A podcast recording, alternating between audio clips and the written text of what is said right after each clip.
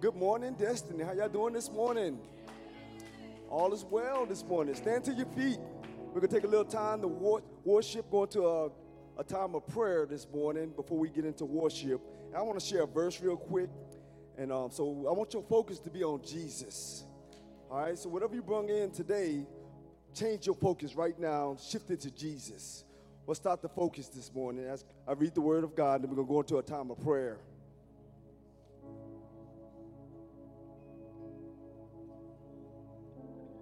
All right, the scripture this morning God gave to me, and um, I was looking for one this morning, but Brother Jeff gave me one, and so I know that was God's word for this morning. So Psalms 34 and 17, the word reads as, "The righteous cry out, and the Lord hears, and delivers them out of all their troubles." So as we pray this morning, let's cry out to our Lord Jesus and surrender this time to Him. Let's go into a time of prayer this morning. Close your eyes, lift your hands.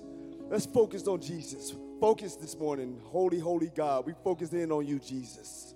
Hallelujah. We turn our attention to you, Jesus. Hallelujah. Focus this morning. Focus, focus, Lord. Focus, focus, believers. Focus this morning on Jesus. Hallelujah, Lord. We focus this morning. Hallelujah. If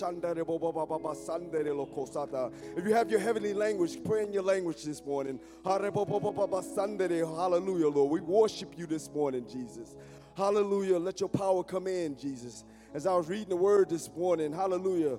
You transform Saul into Paul this morning. Transform us, Father, the way you need to transform us, Holy Ghost, right now. We just Lift up your name, Jesus. Hallelujah. The name above all names. There's no name greater than Jesus.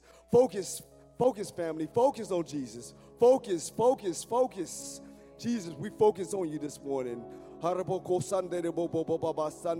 we worship you this morning.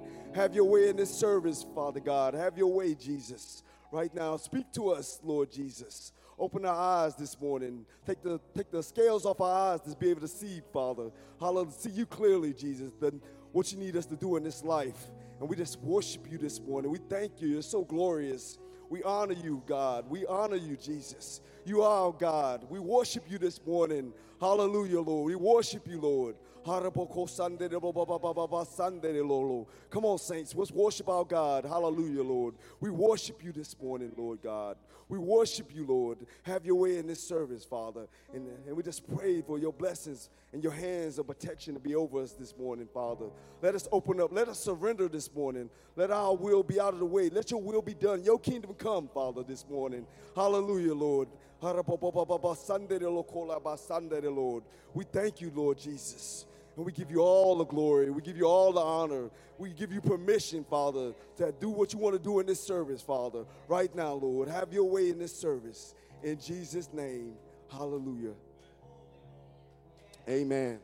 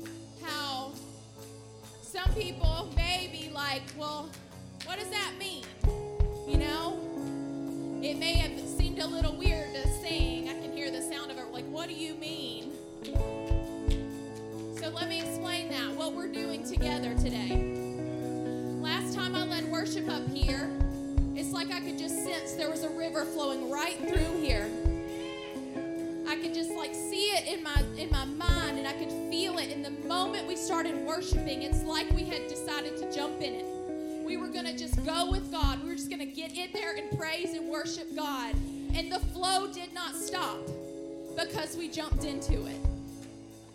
So this isn't some weird, like, oh, super spiritual. No, this is the Word of God.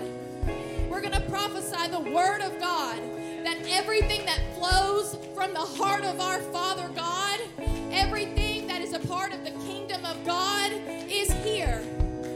Because His church has gathered to lift His name. So when we say we can hear the sound of the river, coming down. I want you to think of every good thing from Father God flowing in this place today.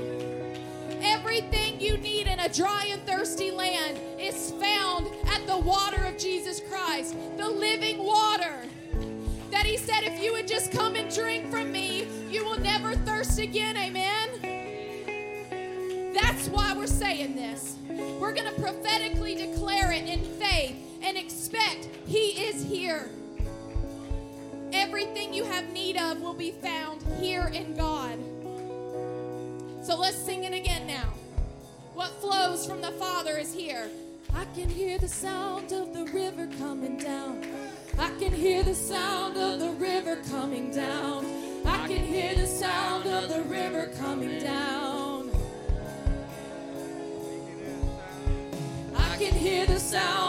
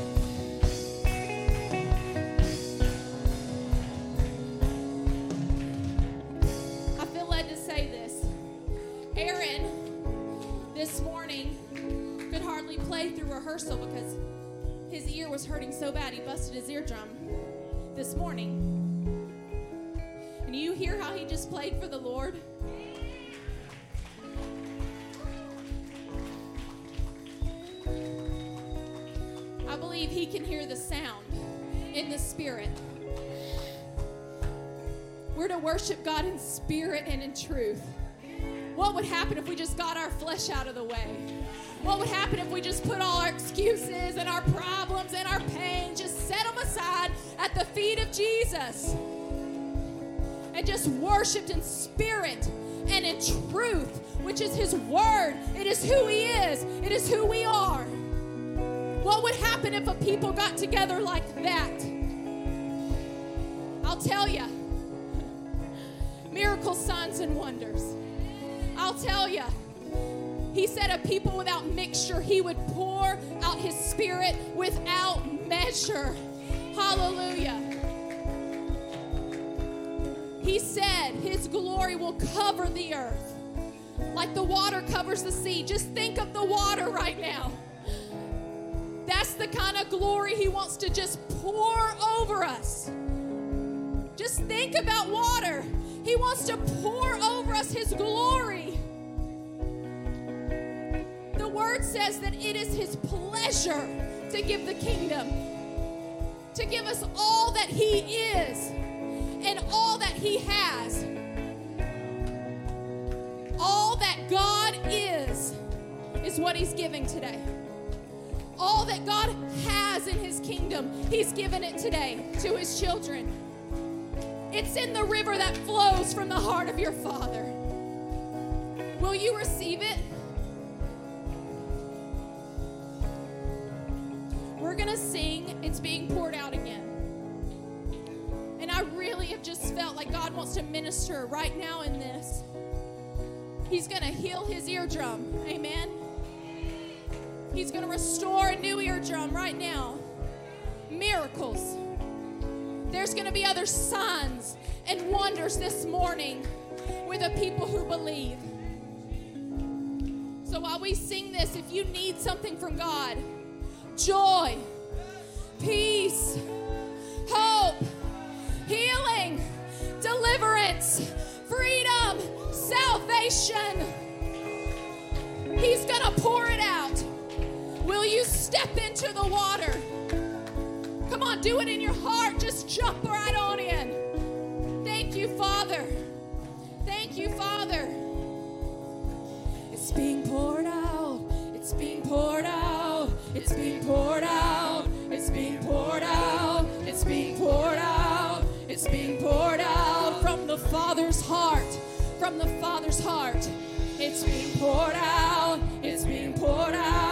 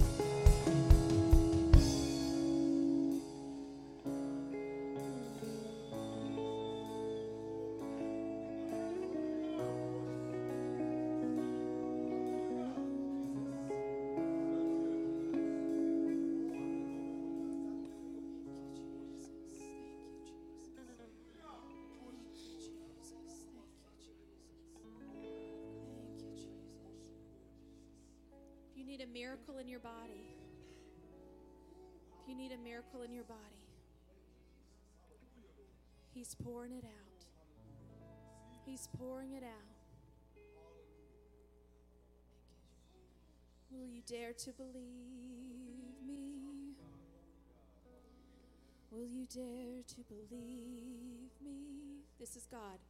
Will you dare to believe me? Miracles follow. Miracles follow. Thank you, Jesus. Thank you, Jesus. Thank you, Jesus. Thank you, Jesus. I don't know. I don't feel permission to move.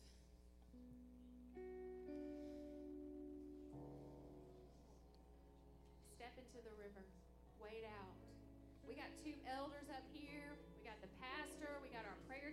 Peter, come up here. Step out.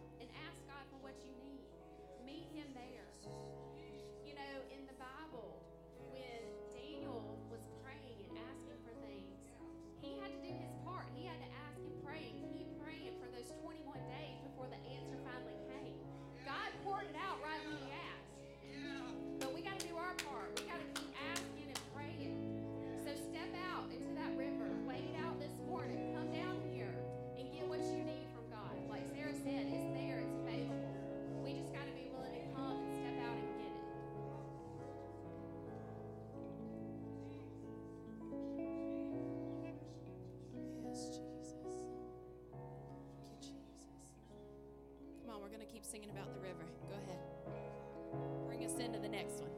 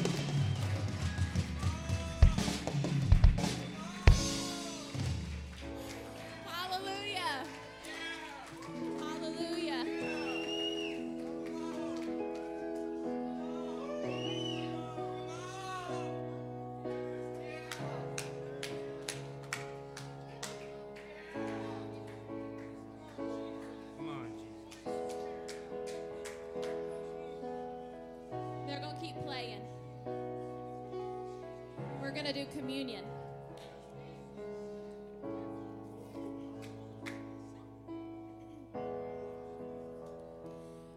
How deep are the waters of his love? How deep are the waters of his love? How deep he plunged us into his blood to cleanse us from all unrighteousness. Thank you, Jesus. That's deep. That's deep. Thank you, Father God. Let the deep things of your heart come alive in us today. Thank you, Jesus.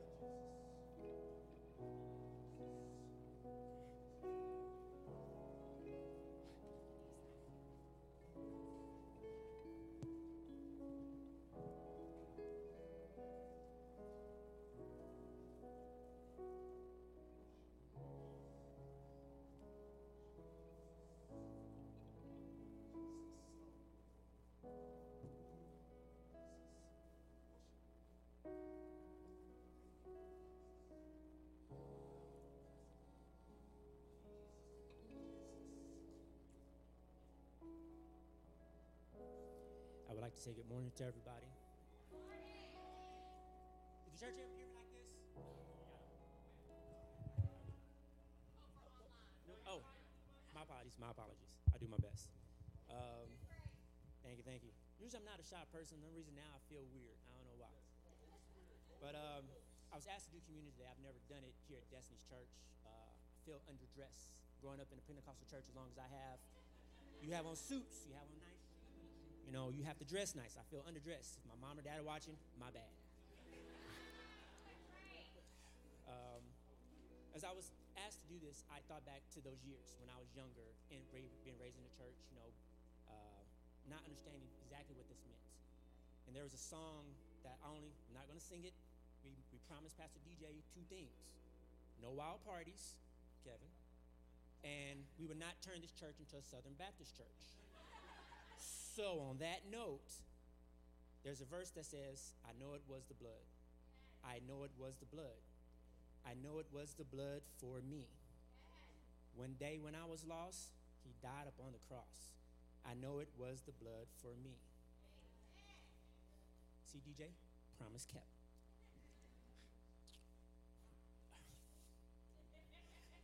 Um, so when I was a young man growing up in church, uh, there was a verse that used to frighten me and it was the King James that says, For he, he that eateth and drinketh unworthily eateth and drinketh damnation to himself, not discerning the Lord's body.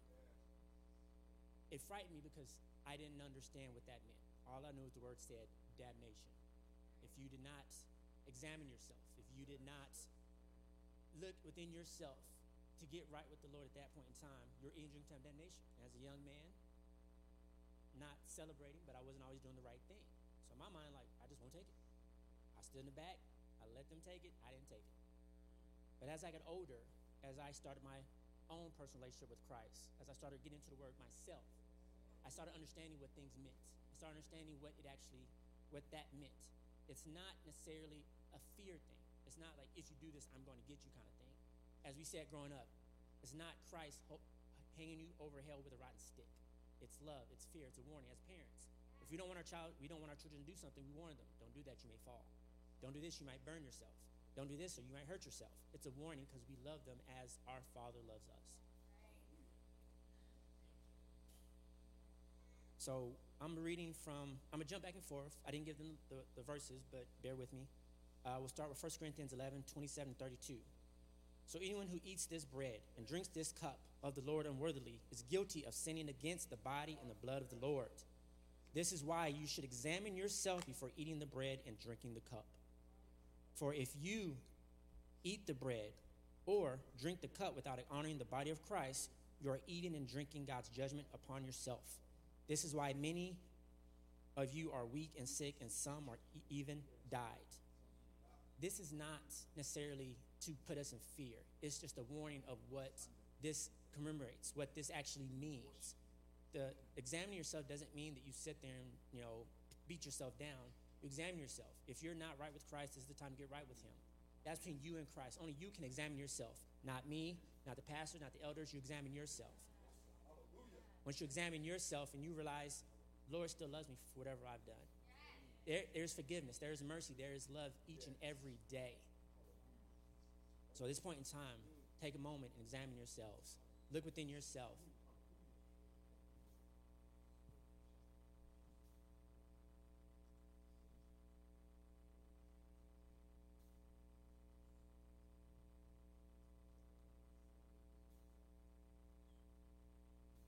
Father God, we come before you, Lord, just right now to ask you for your guidance, Lord, to ask you for your blessings, your mercy, Lord, that are renewed each and every day, Father God.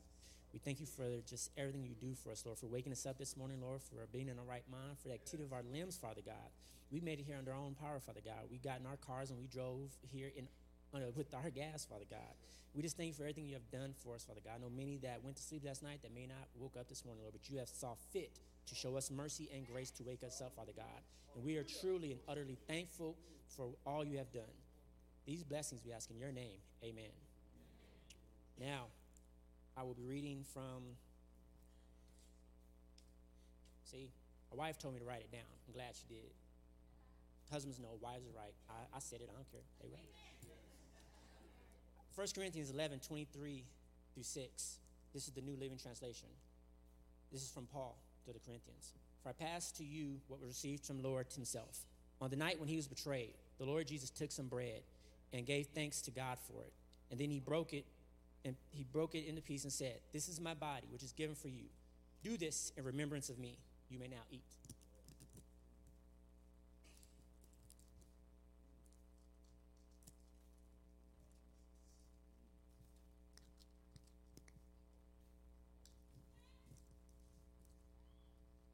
Verse 25. In the same way, he took the cup of the wine after, the sup, after supper, saying, This is the cup of the new covenant between God and his people, an agreement confirmed with my blood. Do this in remembrance of me as often as you drink it. Drink.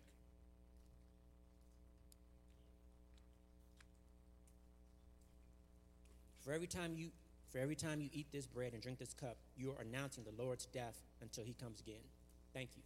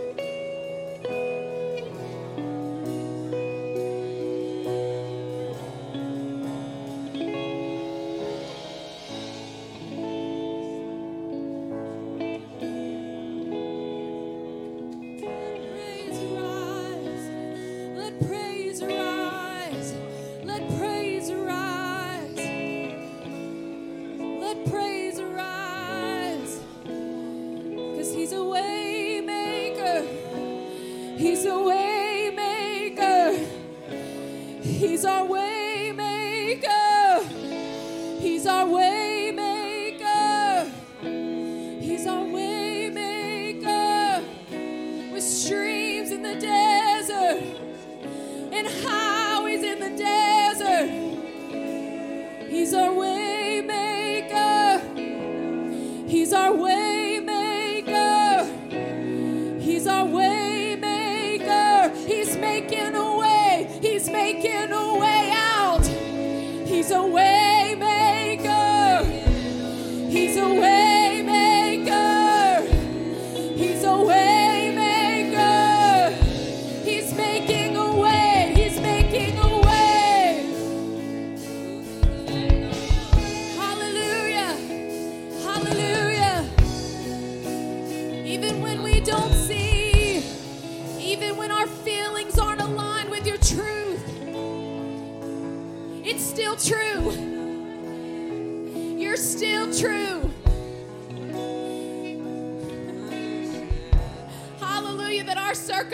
circumstances don't change God.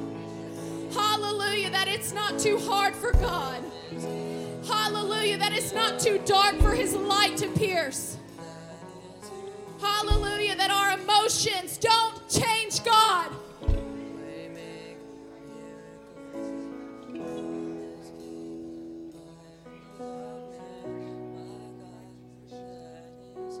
All right, we're going to sing this. Ready? He's a waymaker with a mighty hand. Come on, with a mighty hand. His arm is not too short that he can't reach down and save. Hallelujah. If you have a prodigal right now, I just see that. If you have a prodigal right now, you just see them in the spirit and you just call out that his arm is not too short that he can't save. You just say that right now. God, thank you. Your arm is not too short that you can't reach down into the lowest place and pull Don't you believe the lie? Don't you believe what you see? With a mighty hand and an outstretched arm, you are the God who saves, deliverer is your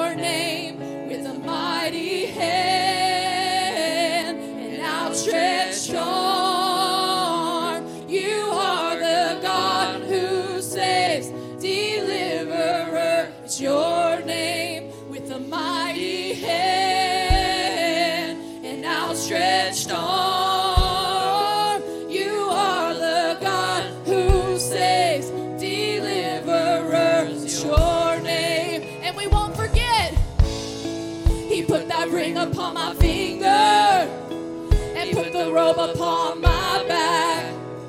He threw his arms around me and said, You are my son, my daughter. Don't forget. Woo! He put the ring upon my finger. He put the robe upon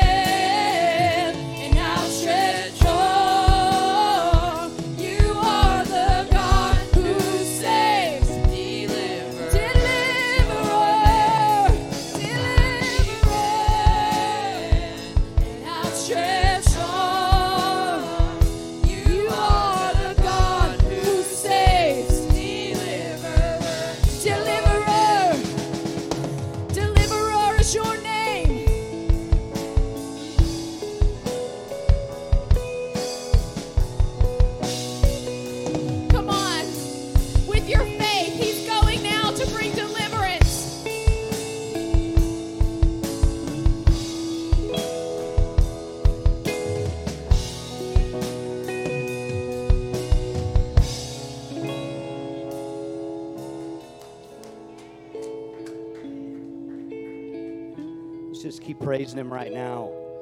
You know, we never want to be done. We never want to just say, okay, are we done now? No, no, we're not done. Let's keep focused right now. Everybody, just best you can. I don't know what, I don't have anything right now, but I just, I can't be done.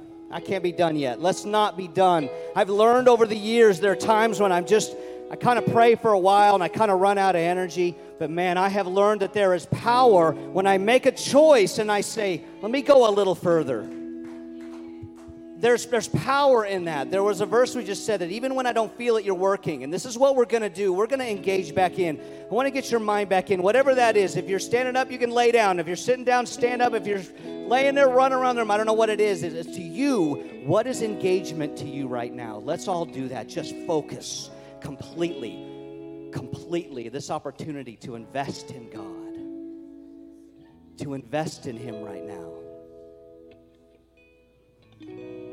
Focus on Him.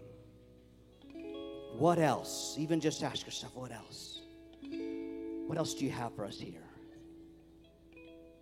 Jesus. Jesus. Jesus.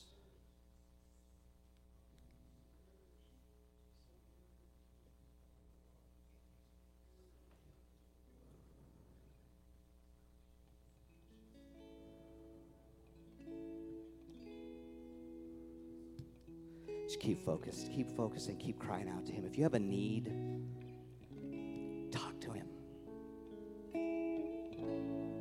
Talk to Him right now.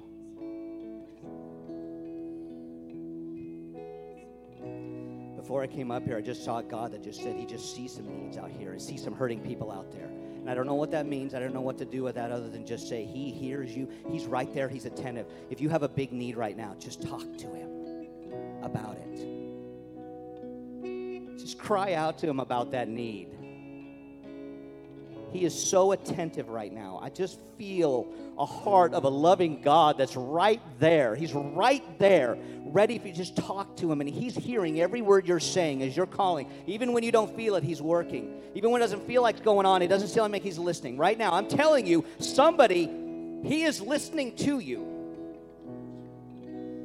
I think maybe somebody need to hear that. You've been talking and you think He's not hearing. He is know who this is, but this is confirmation to you. You've been talking, he's been hearing you. Keep it going. Keep talking to him about that issue, about those problems. Lay it out, lay it out like a friend. He's like a friend listening to you right now. Just talk because you just want to unload on a friend. Unload on the Lord right now. He has a attentive ear for you you in here that has that issue, that has that burden, that has that thing on your heart that you've been carrying around, don't carry it around. You have a friend. He's like a friend saying, Come on, unload on me. Who is it? I don't know, but you unload on him right now. He, he is so attentive to you right now. We can't be in a rush. We got to let these persons, whoever these, whoever it are is in this room that I'm talking to, we're going to give them that moment. Talk to them. Cry it out to them. Tell them all about it. Tell them how you feel.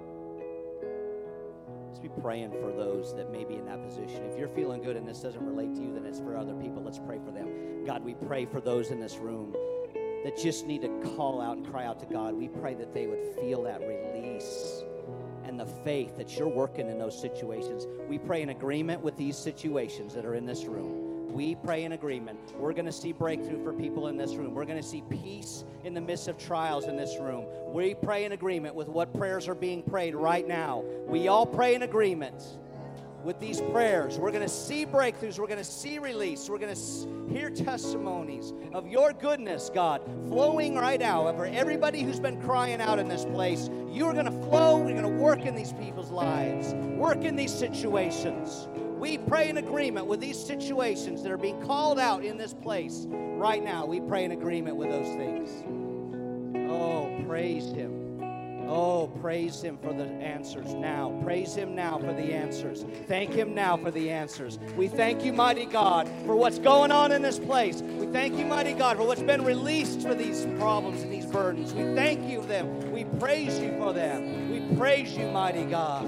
We praise you, holy God. Hallelujah. You just from this day forward, if that was you from this day forward, when that burden pops in your head, you say, Thank you, you heard me. Okay? I want you to get this in your head so strong. Those of you who this who this what I was saying resonated with you, from this point on, change your perspective and start saying, Thank you, God, that you heard me unload to you. From this point on, no more of that fear Thank Him, God, thank you for that day on the 20th of March because it might be weeks later, it might days later, I don't know. But you say, man, that day you, you really listened to me. Thank you. Thank you for hearing me. And thank you that you are working. Thank you that you are working. Thank you that you are working. Praise Him right now. Let's just praise Him. Hallelujah. Oh, hallelujah. We have a mighty God. Why don't you stand up right now because we're going to get you to move around. We're going to get some blood flowing in you right now. Praise Him, mighty God. Praise you. Holy, holy, Holy God. All right, you know what we're going to do right now? We're going to go around and we're going to fellowship, and I'm going to encourage you don't fellowship with the ones you normally fellowship with. You know who they are. When you see them, just give them a nod. You're going to go to somebody else. Why don't you go around and start greeting people this morning? We'll be right back in just a little bit.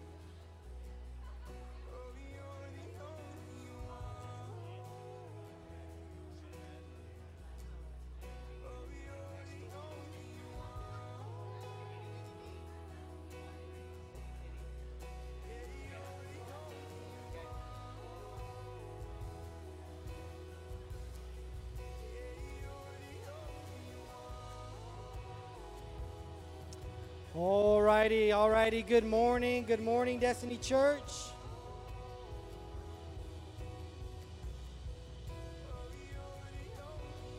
It's my favorite part about church when you guys just love on each other.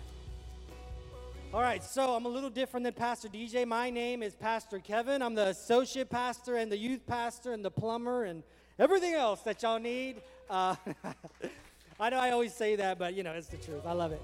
Um, so I am a little different. So normally, you know, Pastor DJ is like, you know, good morning.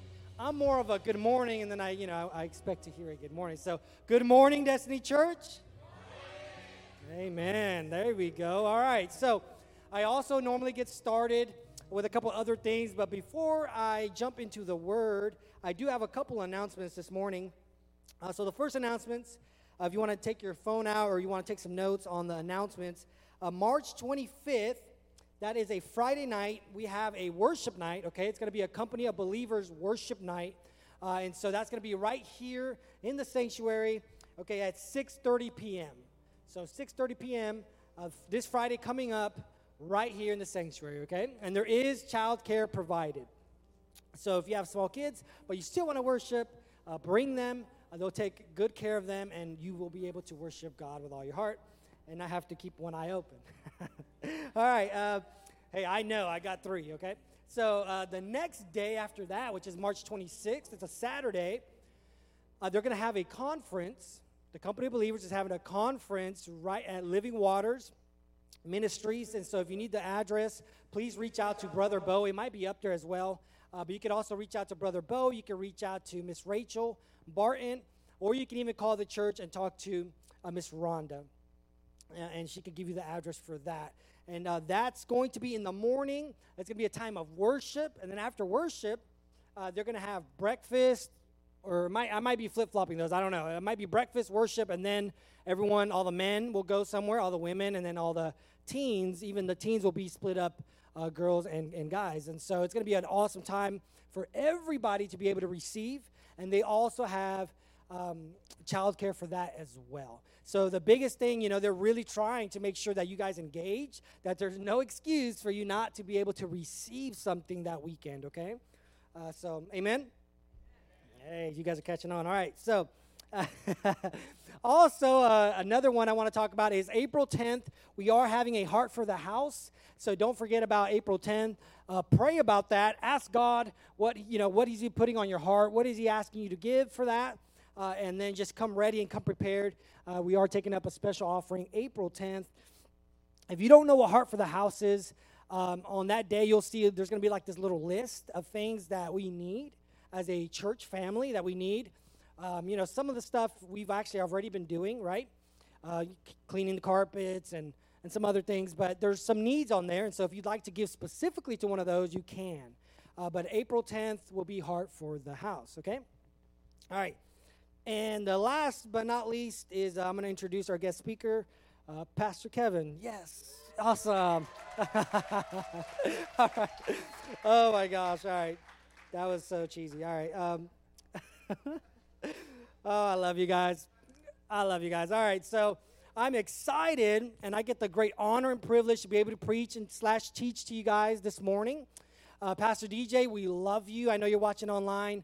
Um, everybody's doing awesome. The family loves you. Uh, we, we are glad that you're spending time with your family and having an awesome time. Um, and so I just want you to know we love you. Thank you for this opportunity. I don't take it lightly. I do appreciate it. And we can't wait to have you back in about two weeks. So, uh, y'all want to give him a hand? He, he'll hear you. All right, so I am really excited this morning to get started with my message, Learning to Give. Uh, but before we get started, I am going to be praying. So if you guys can do me a favor, I'm not going to ask you to stand up, but go ahead and close your eyes. Get your heart right. And we're going to go to the Father. Father God, we thank you so much this morning for your love, your mercy, your grace, your power, God. Your tenderness towards us, Father. We love you. God, we thank you. We can't get enough of you, Jesus. We're absolutely head over heels for you, Jesus. We love you, Lord. And we cannot wait to continue this walk with you. We cannot wait to burn for you, God, whether we're 30 year Christians or 40 year Christians. God, we want to burn for you like we just fell in love, Father God. We love you so much and we thank you. And God, I ask that in my weakness, you may be strong and bold, God. May you speak to them with the words that you want me to say, God. In the name of Jesus, Lord, use my mouth, God. Use my words, and may you speak through my mouth, Father God. Let it be all of you and none of me. In Jesus' mighty name. And everybody said, Amen. All right. Amen. So we'll get started with my normal. This is what I usually do. If you're new, this is what I usually do. I do something like this I say, God is good, and all the time. Amen. All right, good. So I do that just to get you guys started, just to get you guys ready, because like I said, I do like to engage with you guys, okay? I like to know that you're understanding and that you're listening. So this morning, believe it or not, it's been really, really rough. Um, you know, a wise woman told me this morning that every time God wants to speak and want, God wants to give a word, that the enemy always attacks. The enemy is always going to oppose, right? And so, um, a lot of things went wrong for me this week. Uh, even this morning, you know, a lot of things went kind of wrong. Um, I just, you know, I forgot stuff, didn't have this. I had a, I was in the emergency room last night. Um, and so uh, with my son, thank God everything's okay with him. Um, I was there till like past midnight. And so a lot of things started going wrong. Uh, and, and like, you know, the wise woman told me this morning, I also understood that. And so I started praying for you guys and I started praying for God's word to be released this morning because I know that there's power and I know there's revelation this morning. I know that God has something for you this morning. If you'll receive it, if you'll open your heart, and if you'll reject offense. Okay, so this morning I want you to understand that when I speak to you, when I preach to you, it's out of love, genuine love. And it's not just for you, it's for me as well. And so if I step on your toes or I break your foot or your ankle, your legs, whatever it is, I do it in love. And I want you to know that this morning, I want you to open your heart and I want you to receive, receive uh, the power of the Holy Ghost, receive His love, and reject any offense that may try to come up in you, okay? Amen? So this morning, I am talking about giving. And so normally when I say I'm going to talk about giving, people are like, ooh, oh, let me slide down my chair a little bit, right? They start getting a little, a little weird. But this morning, it's going to be a lot different. It's going to be a lot different. Uh, some of you might get your minds blown this morning. You might not get it. But I pray through the power of the Holy Spirit that you'll understand it, that God will give you revelation this morning, and that you will be free. Everybody say free. free. That you guys will be free in Jesus' name. So let's go ahead and get started. Uh, I don't normally preach a long time. I just give you what God gave me, and then we keep on rolling. But who knows? Holy Spirit's in charge. So uh, here we go. Uh, my very first point this morning. Okay, my very first point this morning is this. And if you're taking notes, you can write it down. Giving is not a religious duty, it is a godly lifestyle. Everybody say lifestyle.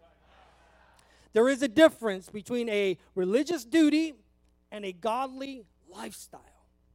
Okay, uh, it, it's totally, totally different. And so,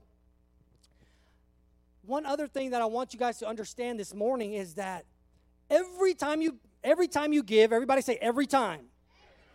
Every time you give, it is a big deal to God.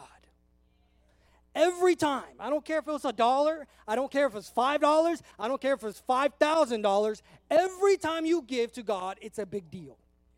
It's a big deal. Oh, he smiles at you. He loves you. It don't matter the, the amount. I'm talking 50 cents. I've seen little kids throw in five cents, a nickel, and a couple cents, and Jesus is overjoyed, and the Father is absolutely just grinning. You know, because Jesus was a representation of the Father, and Jesus said, Let the little kids come to me. Stop, leave them, leave them alone. Do you know why? Because the little kids weren't religious. they did not care if he was this or that or this great prophet or the Messiah, the Lord of Lords. They were like, hey, I, we love this guy. We just want to be all around him. And Jesus loved that.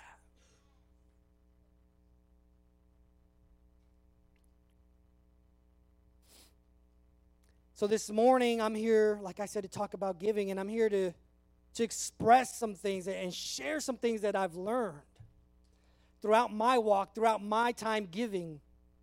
I've learned so many things, but the number one thing that I've learned from walking with the Lord, and I tell you guys this almost every week, but that God doesn't want your money, He wants your heart.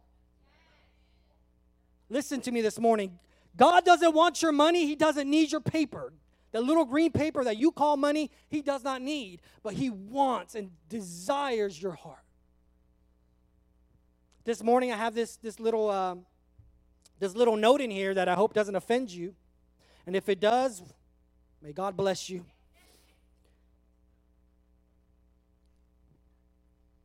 And, and this may sound crazy to some of you, but I want you to hear me. Listen to this. Do not give God your money if you won't give him your heart. Listen to me. Don't give God your money if you're not going to give him your heart. Pastor Kevin, what do you mean? That sounds vicious. That sounds horrible. Don't you need to pay the bills? Absolutely, we do. But God is a provider. Jehovah Jireh is the provider. He, I, we don't need anything because God is blessing us through you, through you guys. God is so powerful and awesome, but if you refuse to surrender your heart, your money does nothing.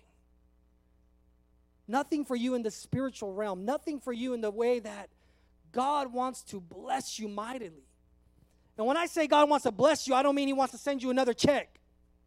A lot of times we think, oh, God's going to bless you. All right, where's my check? I feel it coming. Where's my check? I gave a 100, I better get, get 200 in the mail. Just listen to me. Hey, I believe in that too. Hey, God wants to send me some checks. Praise Him, know. Uh, but listen, but that's not what it means when He says He wants to bless you. God's blessing is so much greater than that. So much greater, so much more in depth. It, it is absolutely beautiful. He wants to bless your mind and your marriage and your emotions. He wants to get that depression out of there, those suicidal thoughts out of there. He wants to bless you. He wants to let you sleep at night for a full six, seven hours. That's blessing. He wants your kids to be saved. He wants the kid that you thought would never become a Christian to walk into your house say, Daddy, I, Mom, I, I accepted Jesus as my Lord and Savior. That's a blessing. That is a blessing. There is so much to the word blessing. The word of God is blessing you, God's favor is upon you. So much more than just money.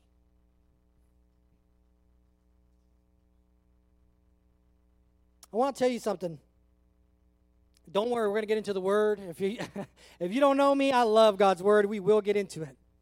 But I want to tell you something. Um, maybe some of the some of you in here are maybe some like historical scholars. Maybe some of you are really good with history. But there was a time before the Great Depression where when people needed something, they went to the church. Did you know that? People needed food, maybe they were struggling with their job, they would go to the and find the local church. Pastor, I'm in need, or brothers, sisters, I need this, or, or I need that. Do you know why? It was because there was an environment that was being fostered that blessing doesn't just mean for me, blessing means I am blessed and favored, and now everybody around me is blessed and favored. And the church understood that. And so when there was a need, the brothers would help, and the brothers would give, and the, and the ladies would help, and the ladies would give, and the ladies would cook, and the guys would help out and everybody was a family. And after the Great Depression, somehow along the way, the church wasn't able to do that anymore. And so then the people had to call for the government to do it. And that's where most of the, you know, the food stamps and, and um, you know, welfare and all that stuff. And again, I'm not talking anything negative about that stuff. What I'm saying to me, listen to me, what I'm saying is all that started being provided by the government and not the local church. And what I'm here to tell you this morning is that God has placed you right here, right now in 2022 for a time like this, so that you would be a blessing, not just for yourself, not just for your savings account, but for everybody around you. Can I get an amen? It is so much more than just us. So much more than just us. God is wanting to do something great and powerful. You know, so many times, and I might be jumping ahead, but it's fine. So many times I've heard people, maybe you guys have heard this, if anybody's grown up in the church. We want revival. Anybody ever heard that? Right? We want revival. We want revival in this church. The issue with that is people don't understand revival happens out there. Revival happens when you understand who you are and are able and are surrendered and you go out to the community and wreck everybody. That's revival. That's revival. It happens there, out there. It just starts exploding, and then celebration starts happening in the church. But God wants to bless you. He wants to bless us, and it's not just about us. It's about everyone that you come into contact with. All right, let's get into the word. I know some of you are, are, itching. All right, Luke 19. Luke chapter 19, verse 12. We're going to go ahead and get started. If you have your Bible, go ahead and turn to Luke chapter 19, verse 12. I'm going to read it out of the NIV. And it says this, and if you don't have your Bible, it's going to be right here on the screens. A man of noble birth went to a distant country to have himself appointed king and then return. Hold on, let me stop right there. I forgot something. Really quick. Jesus Okay, this is in red letters. So if you're in your Bible, this is actually in red letters. This is Jesus talking. And he's saying this parable. And I understand that Jesus isn't actually talking about money here. Okay? Listen to what I'm saying. Jesus was trying to change the perspective of the other Jews. They were thinking a certain way, and the Lord was trying to help them understand something different. Because as a lot of you know, the kingdom of God sometimes is really backwards right? The first will be last, last will be first, right? Really weird sometimes. All right, let's continue. Verse 13. So he called 10 of his servants and gave them 10 minas. Put this money to work, he said, until I come back. Verse 14. But his subjects hated him and sent a delegation after him to say, We don't want this man to be our king. He was made king, however, and returned home. Then he sent for the servants to whom he had given the money in order to find out what they had gained with it. Verse 16 The first one came and said, Sir, your mina has earned ten more. Well done, my good servant, his master replied, because you have been trustworthy in a very small matter, take charge of ten cities. Stop right there, verse 17. Okay. I want to show you something. We all know that whenever Jesus speaks, there's always truth. Always, right? Jesus is the truth, right? And so it's so important that we understand this. And so I want to pull this out. Verse 17. There's something that I don't want you to miss. Because I just told you, a lot of times we give and we think that we're going to receive extra money, right?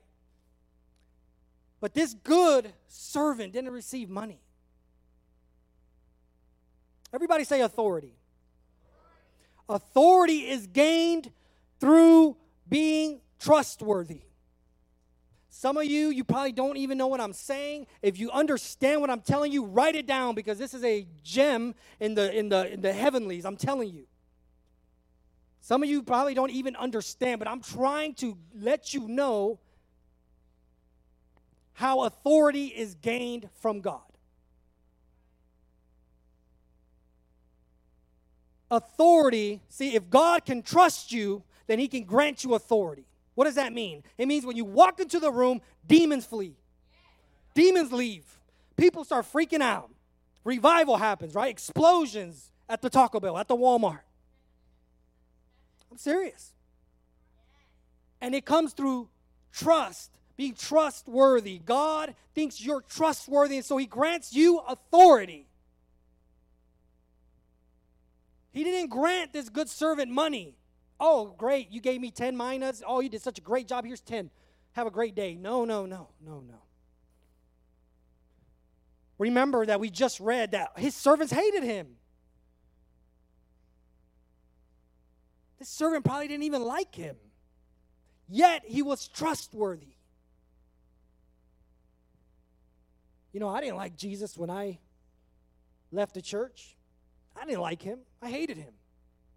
Could not stand God. I could not stand Jesus. Could not stand Christians. I've told you guys this. They're a bunch of hypocrites, I thought. They're worse than me. And then I had a revelation. And then one day I sat on my bed and I said, Lord, if you're real, I'm going to serve you. A hundred percent. But if you're not, I re- I'm done with you, right? I'm done with you, God. That was like 13, 14 years ago. I was a 17 year old kid that was high on drugs still, on my bed, empty, even though I was partying, living the life in Los Angeles, California. Just awesome, right? Hollywood, woo. Empty. Empty. Didn't understand why I was alive. Didn't even want to be alive. What in the world is my purpose of sitting here? I'm still empty. I got all these substances going through my veins, and I'm, you know, still half drunk from the night before and messed up. Guess what? Empty. That's what I was, empty. So I said, God, I will serve you and I will, I will go all in. But if you're not who you say you are, I'm done. And I'm here to tell you that he's, he is who he says he is. Amen? He is the great I am. You know, I've had a lot of struggles still in my life. It wasn't a cakewalk afterwards. If anybody tells you that Christianity is easy, they lied to you. It's hard. It's very hard and it's so worth it. It's so worth it to know that there's someone that will never leave you or forsake you. There's someone who has your back through the good times and the bad times. And his name is Jesus. Whew. And so, here in this verse 17, we see that this servant wasn't blessed with money, he was blessed with authority. That word take charge, right, is authority. He gave him authority over 10 cities because he was what? Faithful. Everybody say faithful. Faithful. This man was faithful. And so he was granted authority. You know, sometimes we get into this habit of, you know, a lot of money and, and we just think money all the time and it's greens and, you know, little symbols and but this man didn't get a bunch of money. And that's just a relative word anyways. That's just a word that see a lot of money can mean something different to a lot of people, right? My son, you tell him he has a lot of money, that'd be like five dollars. He's like, man, I got a lot of money. It's a lot of money. Or, you know, let's say, all right, let's bump it up. Fifty dollars, right? His eyes would bulge up. He'd be like, fifty dollars? That's a lot of money to me and to you, you know, 5,000. That's a lot of money. Oh, Lord, okay. Sorry, Siri's trying to talk to me. Let me take this off. I rebuke you, okay? but to, you know, to me or to you, that might be 5,000. That might be a lot of money. To Elon Musk, not so much. Right? Not so much.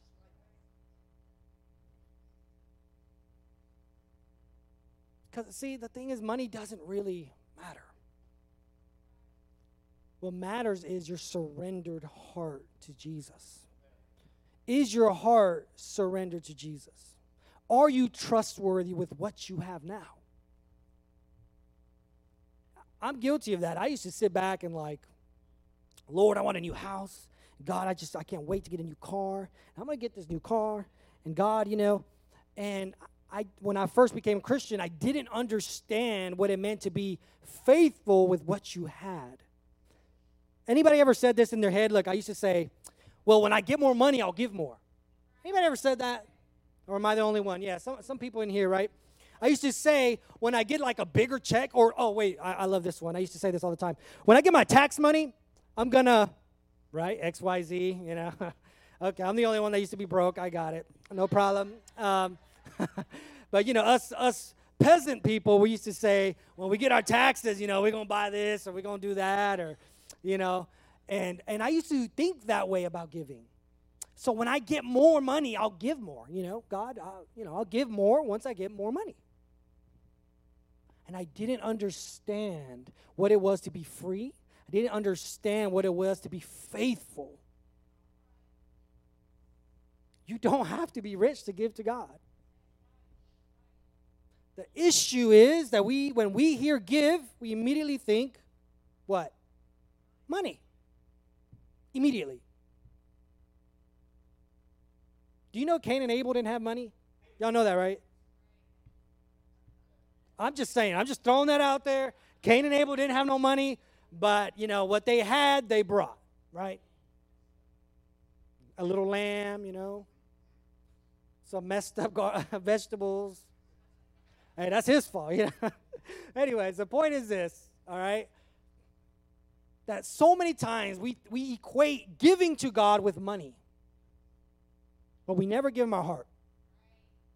God, listen, God, I will give you um, you know what, God, I'll even give you this 10%, they say at church. I heard growing up. And uh, every Sunday I'll give a 20. Why not? And um, amen, I'm good. I'm saved. I get to go to heaven. Um, I don't know about y'all, y'all heathens, but I gave. I'm saved. I'm good to go until next week. Then I'll repent and then do the same thing. And what they don't realize is that they're living in bondage. They're slaves. And they don't know it. They're slaves to the religious thinking. They're slaves to the religious shackles that make you think that if you check out, if you check off this box, you're good. You made it. And the devil's like, yes, they're good. Hey, they're good. I'm fine with them being Christian as long as they don't as long as they don't affect their environment. I'm good with them being Christians and loving the Father as long as they go back to school and act like everybody else. As long as they go to work and act even worse than the others.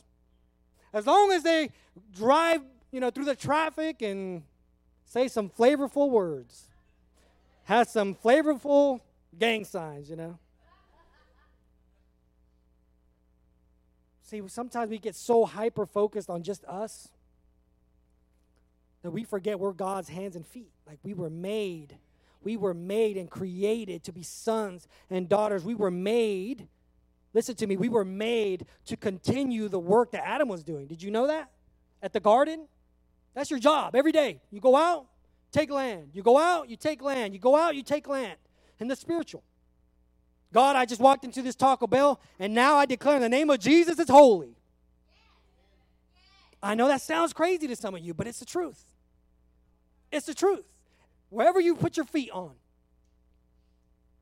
you claim it for God. God, I thank you for this Taco Bell. I thank you that the workers are struggling. It's been like an hour. I haven't got my food. But God, in the name of Jesus, it's holy now. God, in the name of Jesus, I just ask that you would have a Saul of Tarsus moment with the cook back there that got it wrong. In Jesus' name, right? I know y'all are laughing, but it's the truth. I, am serious. I know y'all are laughing, but it, I'm not playing. I'm not playing. I am not playing. I will pray for them in a heartbeat because I don't want to punch them. I'm like, Lord Jesus. All right. Oh, Lord. But it's just so true. I mean, God wants us to think like He thinks. He wants us to, to the best of our abilities, right? I know God's word. I know His thoughts are not our thoughts. But I also know that Jesus made a way. Because of Jesus, we have now become heirs right? We become sons and daughters of the Most High God. Oh, man, okay, I'm going everywhere. All right.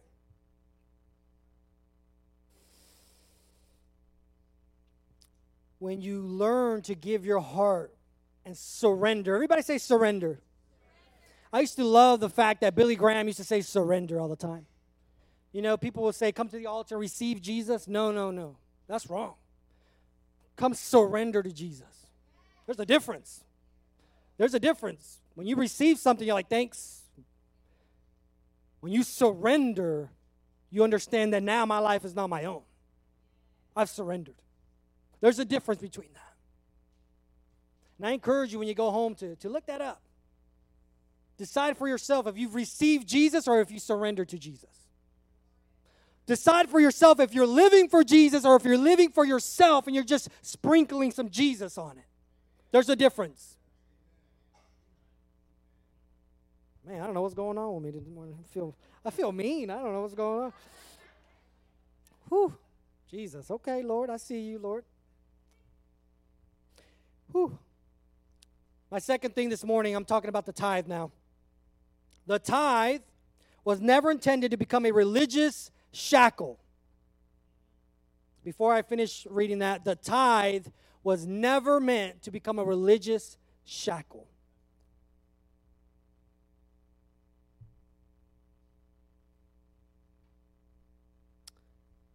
So, as I was praying about this and I was asking the Lord, okay, Lord, how do you want me to explain this to them? The Lord was, was speaking to me, and, and he, what He showed me about the tithe was that tithing for us, for the body of Christ, was meant to be like training wheels. It was meant to be something like training wheels. I hope Pops isn't in here because he might come screaming, guys. All right. Okay. The tithe is supposed to be like training wheels for us. What do training wheels provide? Balance, support, a sense of confidence or trust, right? Are they meant to be on here forever? No. I'm not here to cheapen the tithe or to talk down about the tithe because here's a news flash I believe in the tithe and I give and I love my God, but I'm not shackled by the tithe. I don't believe that I gave 10, I'm done. I'm done the whole month. I don't believe that. I believe that the Lord will help me go above and beyond. You know what? I'll tell you the truth. I'll tell you the truth. Sometimes I like having a little competition with God. I'm just going to be honest. I love trying to outgive him because he never lets me win. Y'all probably think I'm crazy, but it, I'm not. I was, uh, I remember in 2000 and, uh, let me see, 10, I came to Alabama. Does anybody know where uh, Pelham, Alabama is? Raise your hand, raise your hand. Yep, okay. It's near Calera on the way to Birmingham, okay?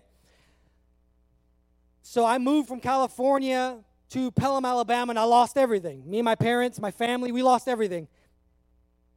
And I remember, I remember sleeping on the ground.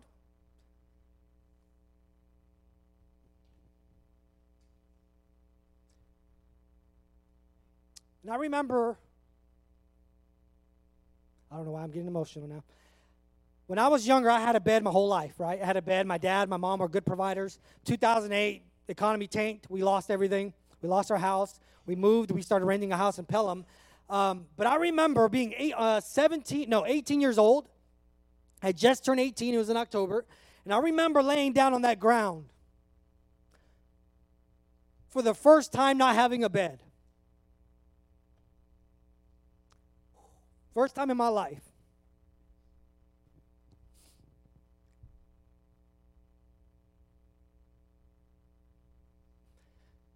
And I remember what it was like to not have nothing.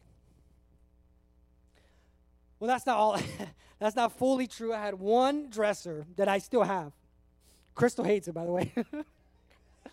ah, somebody could give me some tissues. Thank you. Oh, I found some. Ah, do not mean to cry. Okay. But I remember having a dresser, and not too long ago, Crystal's like, "Can we just throw this thing away? It's ugly." And I said, Absolutely not.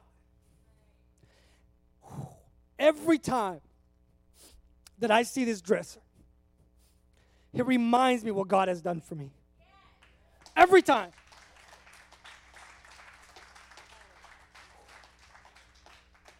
So I know what it's like to have nothing, and you guys know that. I've, I've shared about that plenty of times. But I also know what it's like to be super blessed because I trusted God.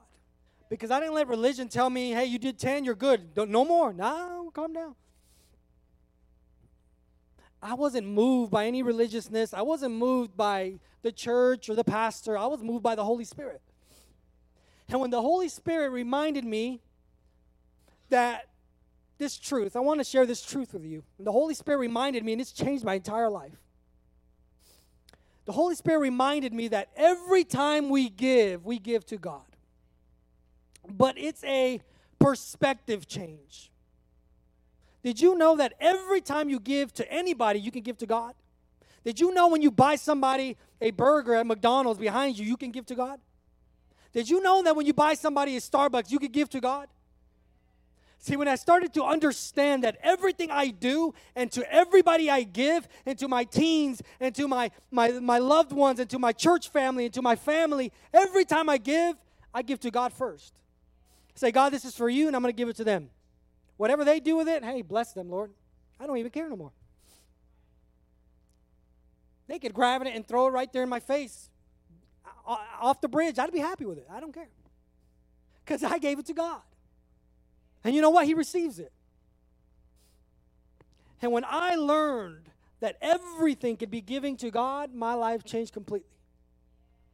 When I learned that I wasn't bound by a 10% quote, but that I could give out of freedom, my life was changed. The first time I bought my first house was 2000 and I want to say 14. I don't know if my wife's in here. Was that right, babe? 2014. I, uh, I had this job. I wasn't making a lot of money. My wife wasn't working. We had two kids, one very young, Anissa. And we, so, we just trusted God. And somehow we were like, we're going to get a house. I don't know how. We don't have a savings account unless you count credit cards. And even that was like maxed almost, okay? So, so it was bad. But we trusted God.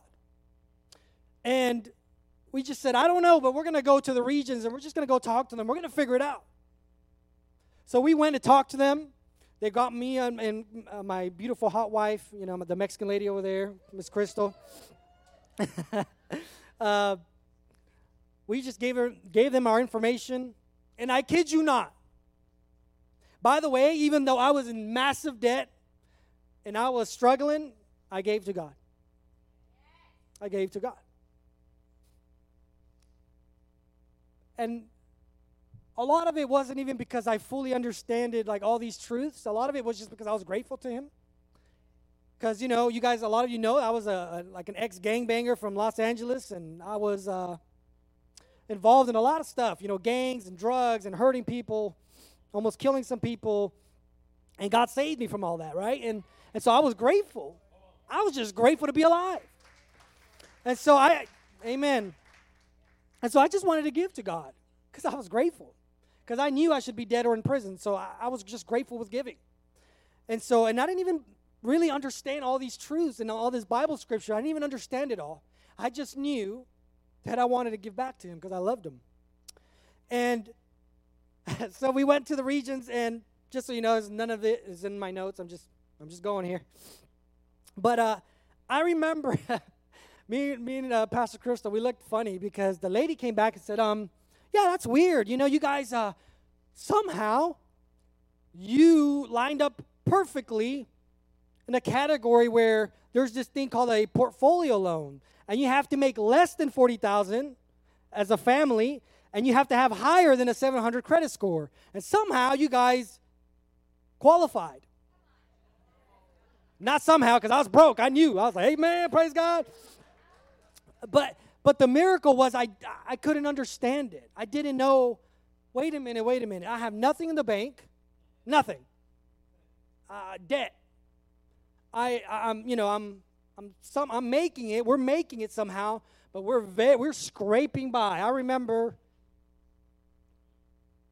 Hey, I, re- whew, I remember sometimes we had to pay some groceries on credit cards. So we got pretty rough sometimes, but we trusted God. And Pastor Crystal wasn't even always like that. She thought I was crazy a lot of the times. She would say, Pastor Kevin, what do you mean we're going to give to God? We're barely making it. But we gave. And so, anyways, we go there and they say somehow we, just by the grace of God, we qualified perfectly. We get this house that was, that was out of our budget. The house was $95,000. It was out of our budget. And the lady that was going to sell it, we actually knew her. And so what happened was we actually she actually became the realtor of both of us and the selling party. And she said, "Kevin, once you guys buy the house, I'm going to give you five like it was like $500." So, long story short, we go, we close on the house, instead of paying anything, I get $500 back.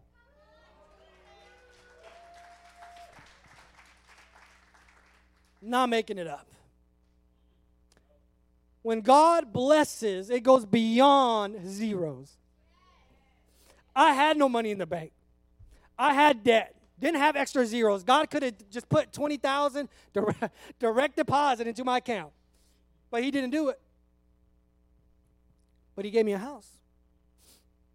Then he gave me another house. And he's blessed me and blessed me and blessed me with way more than money. I'm not rich by any mean of the word, but I'm joyful. I'm thankful. I get to see my kids every morning, every evening. I get to be here with you guys almost every weekend. To me, that's a blessing because I love you guys. Thank you. So, man, I went way out there. So, back to the bike. Jesus, God, He never intended for us to be using these training wheels at, you know, I'm 31, so at 31 years old, y'all gonna see this back tire just deflate. All right, so God didn't intend for a 31 year old to be on this little bike. You know why? Because He has something bigger and better and faster and freer for you. Do you understand what I'm telling you? I'm not saying that the tithe is bad. I'm saying don't stay there. Don't stay in religious shackles that say, oh, yeah, you're 10. You're good, man. You're good. You, you, you check the box. You're good. No, no, no. Take, take them off. Be moved and led by the Holy Spirit. Do you know that today he may tell you, no, don't give nothing, and tomorrow he may say, give 80? I don't know. I have no idea. But I'm willing. Do you know I've always told the Lord, Lord, if tomorrow you ask for it all back, I'll give it to you. Because I know what it is to have nothing. So, Lord, if tomorrow you say, Kevin, give it all to me back, amen. I'll get I'll do it. You guys are my witness, I'll give it all back to him. It doesn't faze me at all. Because I've learned to have a surrendered heart. I have learned what it means to be a son of God. I have learned to be content. That doesn't mean complacent, by the way. Content means I'm thankful and I'm grateful, but I'm moving. I'm moving. I have learned to be content in all things. I have learned to be content in a lot and a little. That's one of the reasons I don't keep a lot of cash on me because it disappears. I just be blessing people. My wife will tell you I don't get a lot of cash out. Like Pastor DJ's the same way. We just love blessing people. I'll go to the restaurant, drop 40 just on the tip. I'm like, there you go. God bless you. And Chris was like, I thought you just got cash out the other day. I'm like, oh, did I? Well, I'm sorry, baby. I just love blessing people because God's blessed me and because I've learned what a surrendered heart really means. I've learned that a surrendered heart means that I'm, I'm willing to give you 100, God. A surrendered heart means that I, you are willing to give God whatever He asks of you. And it's not just about money. Because some people are good with money, but they don't want to give time. They don't want to give of their resources. They don't want to give of what they know, like their craft, their talent. Some people are really talented, but God, I gave you my 10%. Uh, what else do you want from me? Okay, that's good enough. I'm here to tell you that that's not good enough. That God wants your heart, He wants you surrendered. He wants you to be pouring into each other and into this community, into this city, into this state, into this country. And so the tithe was was made to help us balance. And there's a reason I say balance because as a new Christian, you can't give 90% most of the time.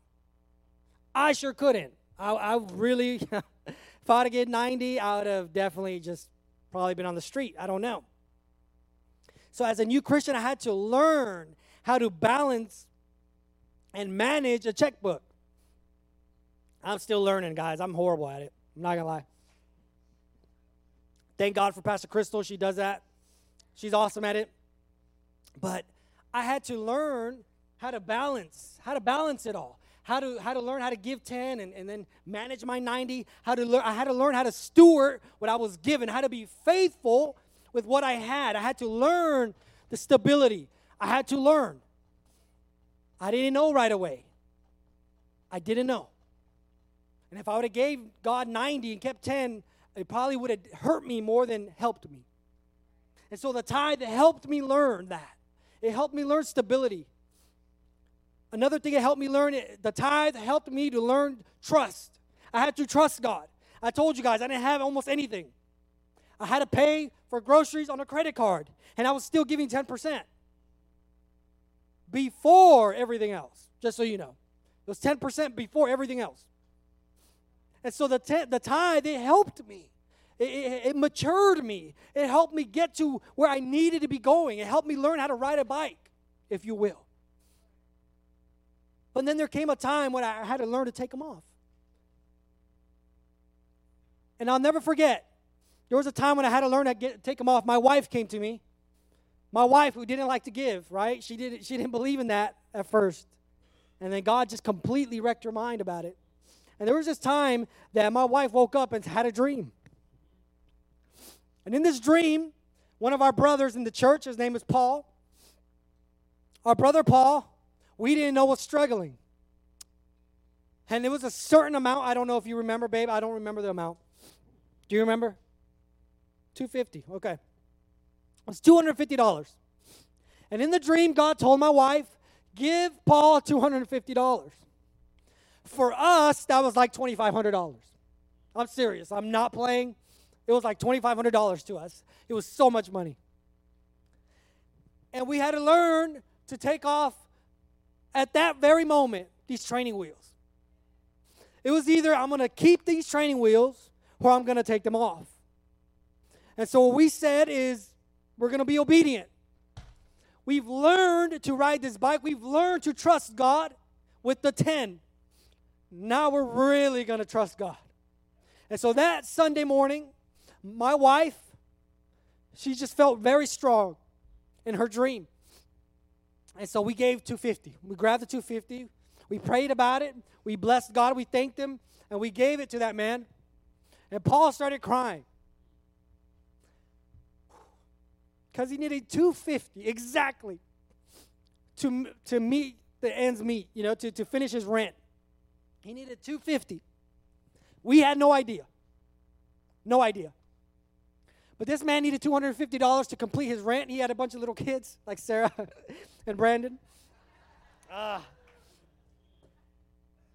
and he said, God, I don't know how you're going to do it, but I need $250 so we don't get kicked out. And this new Christian couple who learned that these training wheels are here to help, we decided that very day to take the training wheels off. And we decided to trust God. I'm telling you, that was way over 10% for us. We were, that was a lot of money. I think our tithe was like $100. I don't know. It was a lot of money though. 250 to us was so much. But we gave. And that day, God showed up in such an amazing way. It wrecked our lives. It wrecked our lives. We could not believe it. This grown man was crying. We were crying. We, we didn't, you know, we had never seen God move like that. We had never seen God or trust God enough to see Him move like that. We didn't know that God had a bigger bike for us. We didn't know that God had a bigger bike, but it was a mountain bike. It was a bike to be free with, and it didn't have any training wheels. We, didn't, we weren't stuck to just a sidewalk. We were free. We were free. And so we just started pedaling and we just started trusting God and we just started learning to hear and to listen to the Holy Spirit.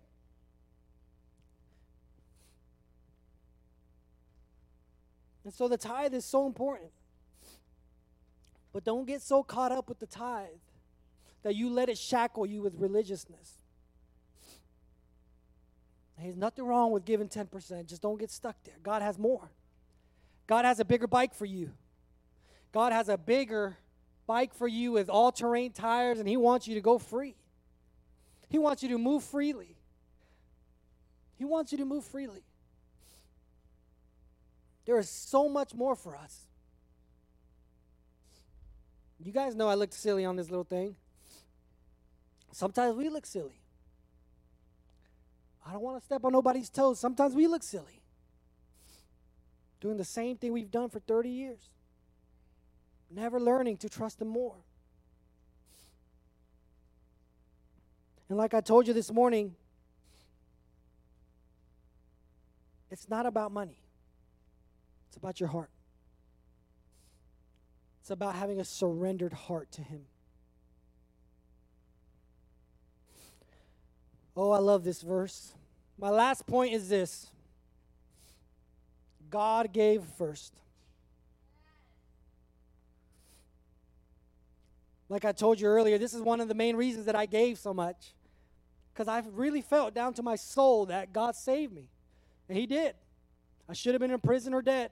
But God saved me and He gave me something that I never thought was possible, and that was love. I didn't understand why God would love me, a dirty sinner, a person who was very evil. I didn't understand it. I didn't understand why God would love me. Honestly, I expected rejection. I really did. I thought I would go up to God and say, God, save me. He'd be like, oh my gosh, you're so dirty. Get out of here. You're not holy. And it was the opposite. God was that father who chose to hug his son while he was filthy dirty in mud and smelled like a pig. That's who I was. And God didn't care about none of that. He loved me through it, and He's seen me through it. So this morning, I'm here to tell you that God has given to us first. Why should we give? Because God's given to us first. But what should we give? It's the real question.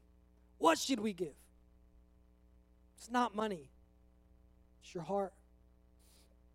Let's read John 3:16. Oh, I love this verse. Most of you know this verse. A lot of people say this verse. Oh, for God so loved the world. You know what? Let's let's do it together. Y'all ready? One, two, three. For God so loved the world that he gave his one and only Son, that whoever believes in him shall not perish, but have eternal life. So for God so loved the world that he what? Gave. For God so loved the world that he gave. He withheld nothing from you. He withheld nothing from me. Nothing. He gave the best. And it wasn't money. So much more valuable than money. He gave his best. This morning, I'm going to do something pretty crazy. I'm not jumping off the stage, don't worry.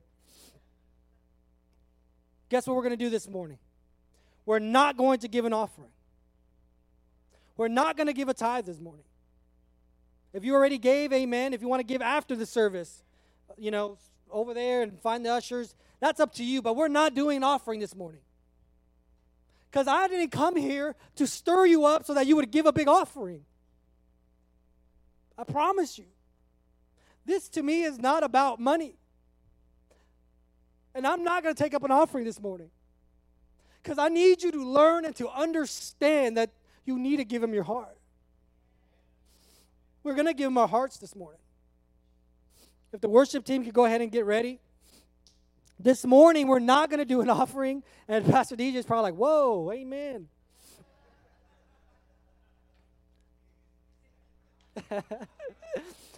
I don't know if I'll preach again, but no, I'm just kidding. Pastor DJ is amazing.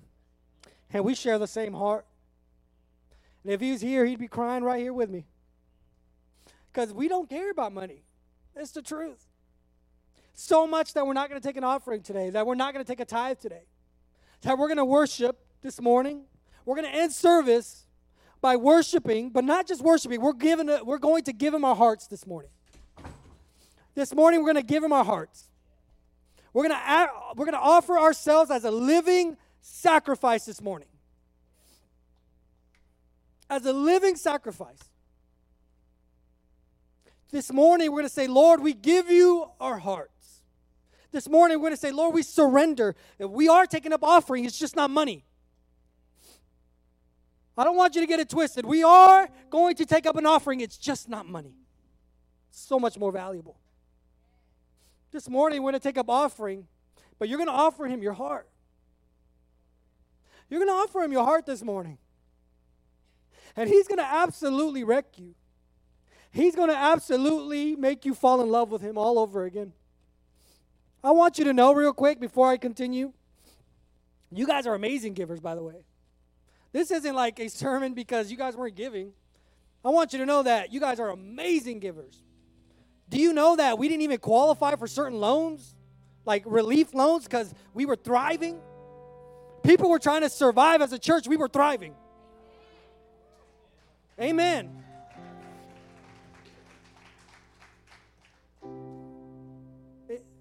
It's not about money. You guys are amazing. But I just wanted to share with what God gave me this morning. I wanted to share his heart. His heart for you this morning is that he desires your heart so bad. He loves you so bad. It hurts. He loves you so much it hurts. Because you know that it hurts when somebody doesn't love you back. You know how hard that is? When you love somebody so much, but they don't love you back. God gets that on the daily. Every day He gets that. He saves us all the time, but we don't even know it. Sometimes we're ungrateful. I've been there. I'm talking to myself. I'm preaching to myself. Y'all think I'm preaching to you? I'm preaching to me. This morning, I want everybody to stand up, stand on their feet.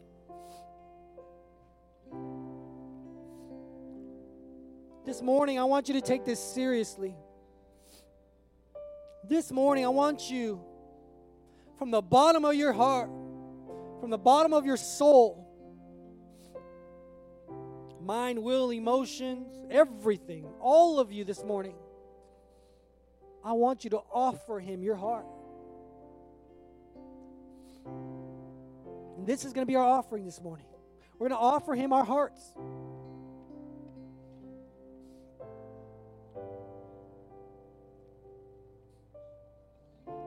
I want you to know this morning, whoever you are, God is making a way.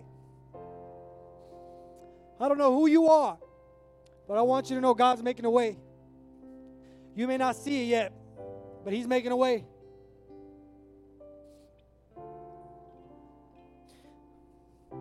God's healing somebody's mother right now. Y'all just, whew, sometimes our minds are so small we don't understand what God's already doing. As you offer God your heart, I want you to get ready. God's going to move through you. He's about to impact your entire family tree. God's about to do something whoo, that we can't comprehend yet. But this will be a day that's, be, that's going to be remembered in the heavens. Imagine if today was the reason your great great great grandkid gets saved. Imagine that. Did you know that God is not in time? Did you know that God created time in the book of Genesis? God created time.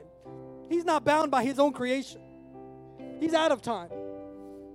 So imagine if this morning, as you offer your heart to Him, as you give Him everything, that somewhere along your family tree, salvations just start going off.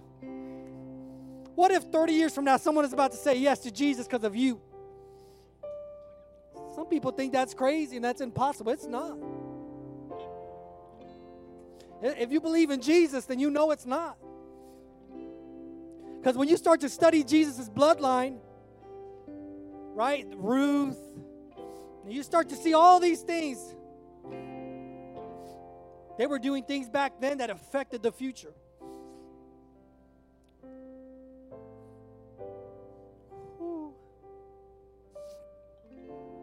Even the Jericho thing, that gets me every time. To know that that lady, oh, I can't think of her name. The prostitute lady in, in, in Jericho that helped the Israelites. Cannot think of her name right now. Yes, thank you very much. Rahab. It's crazy to think all the things that happened and led to Jesus' life. Because somebody along the way said yes. Listen to me. Somebody along the way said yes. And generation after generation after generation was touched because somebody said yes.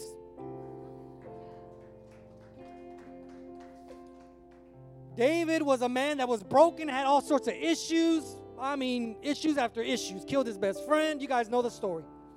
But he said yes. And God blessed him. This morning, I need you to say yes. I need you to offer your heart to Jesus as a living sacrifice this morning. And as you do, I want you to believe with all of your hearts that God is moving. That God's going to move for your kids. It doesn't matter if you don't have any right now. God's going to move for your husband, whether you have one right now or not. God's going to move for your wife, whether you have one right now or not.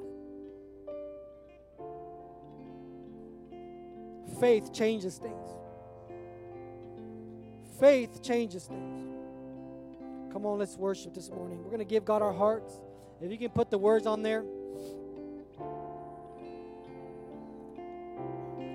Come on, let's tell him this morning.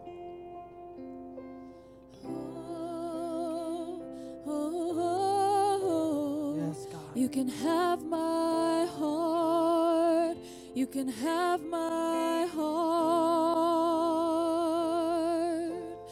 Oh, Come on, tell him this morning. oh, Tell him you can have my heart. You can have my heart. Right now. You can have my heart.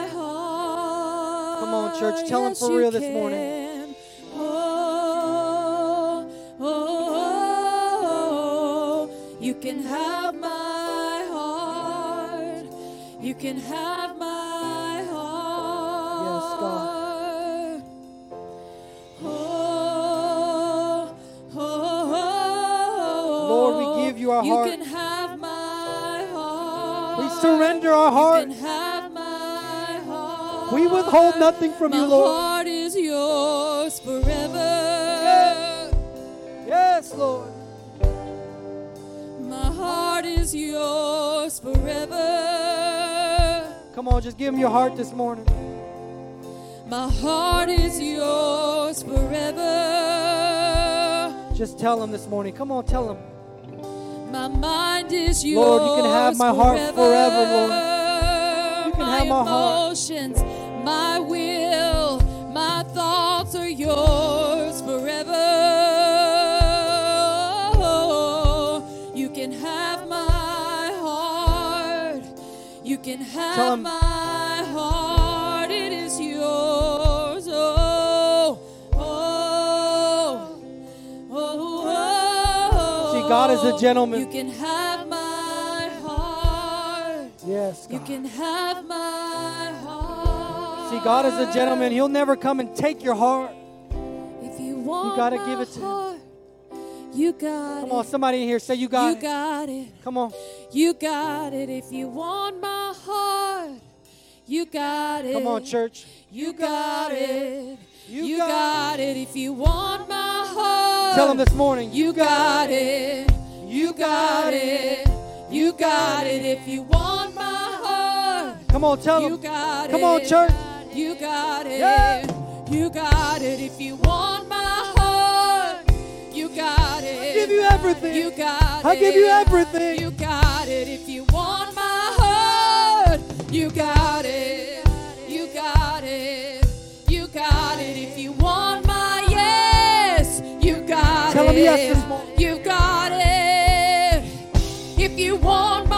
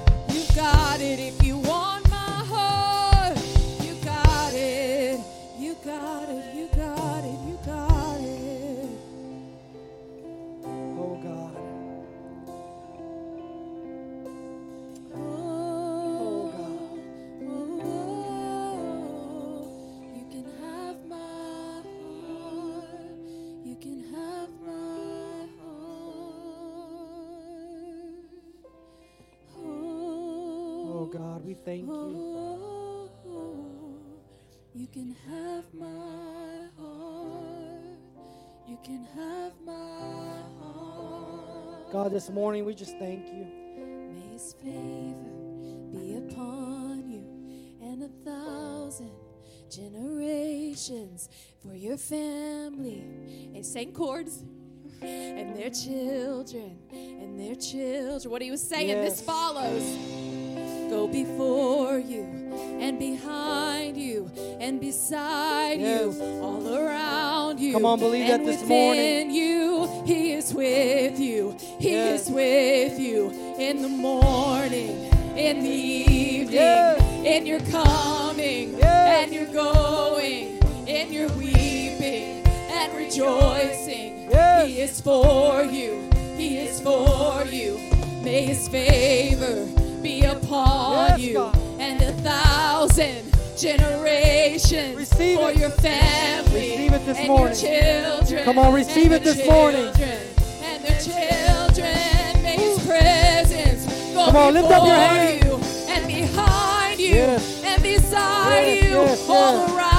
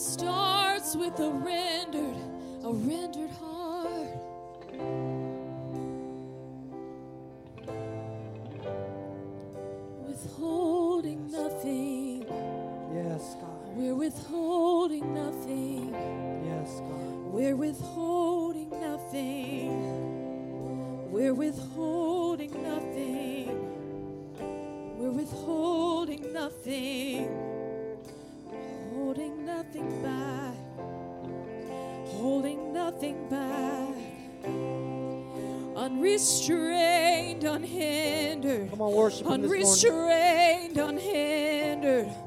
We're running free with Jesus. Right now, oh, God. we're running free with Holy Ghost, Jesus. move.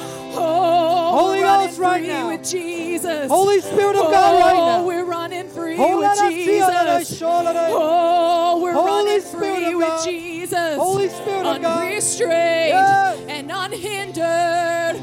Oh, we're running free Oh, with Jesus. Oh, we're running free with Jesus. We're running free. No restraints on our feet. No restraints on our feet. Putting all our weight on Jesus. Leaning hard, leaning hard,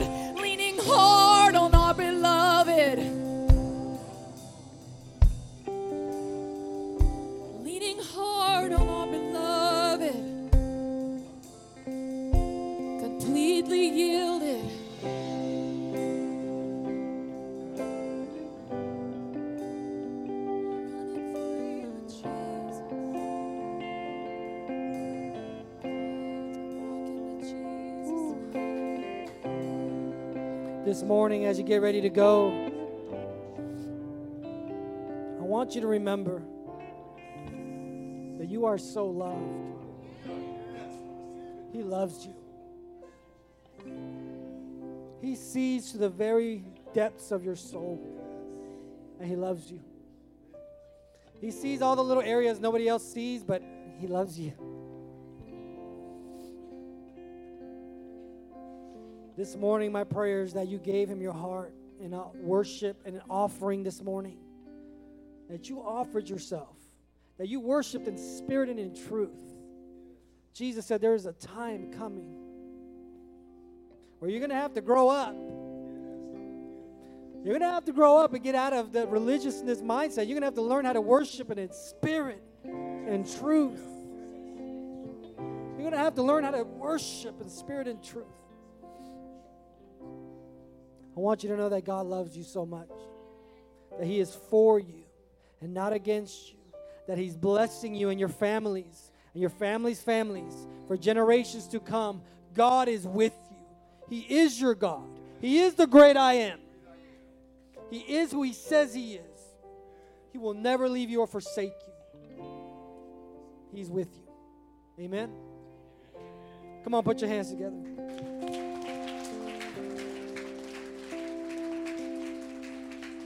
Whew. I love each and every one of you. This morning, as we get ready to go, I'm going to close us out in prayer. But before we go, I just can't tell you enough. You guys are loved. We love you. Pastor DJ loves you. Pastor Julie loves you. Yes. Go ahead, Sarah. And Sarah loves you. I just can't let this go. I feel like I can just sense like this brokenness. Like some of you may even be like, "Ugh, give your heart. I know it's just so broken. Or just maybe so just in pieces. And you're like, I don't even know how to give you because I don't even know where it all is. It's okay. Like, give it to Him just how you are, meaning you. He wants you just how you are even in the brokenness, even where there's pieces you don't even know where. Like, what is that? Where are you? He is not offended by your messiness or your brokenness. He's Amen. not turned aside by that. Just whatever it looks like, just give it to Him. He's the only one who can piece it all back together and make you whole and heal your heart. He sees you right now. He sees and He knows and He cares. So just give it to Him and you will be made whole. Amen.